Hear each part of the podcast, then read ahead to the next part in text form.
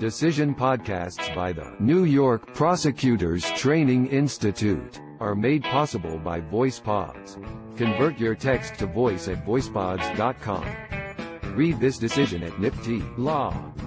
www.nypti.org/law.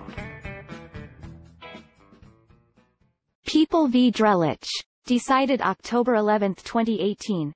The order of the appellate term should be reversed and the case remitted to the appellate term for consideration of issues raised but not determined on appeal to that court.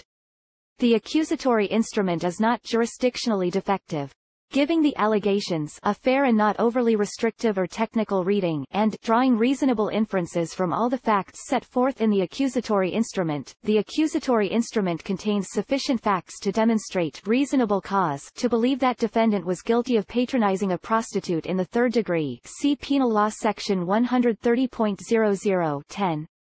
The factual allegations that defendant requested manual stimulation from a woman on a street corner, for a specific sum of money, at 2:25 a.m., supplied defendant with sufficient notice of the charged crime to satisfy the demands of due process and double jeopardy.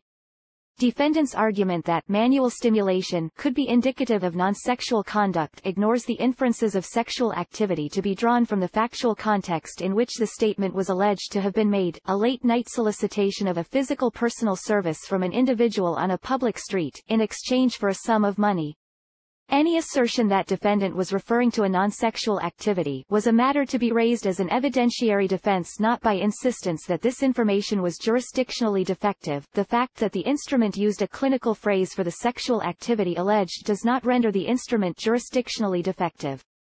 On review of submissions pursuant to Section 500.11 of the Rules, order reversed, and case remitted to the appellate term, First Department, for consideration of issues raised but not determined on appeal to that court. In a memorandum, Chief Judge DiFiore and Judges Rivera, Stein, Fahy, Garcia, Wilson and Feynman concur.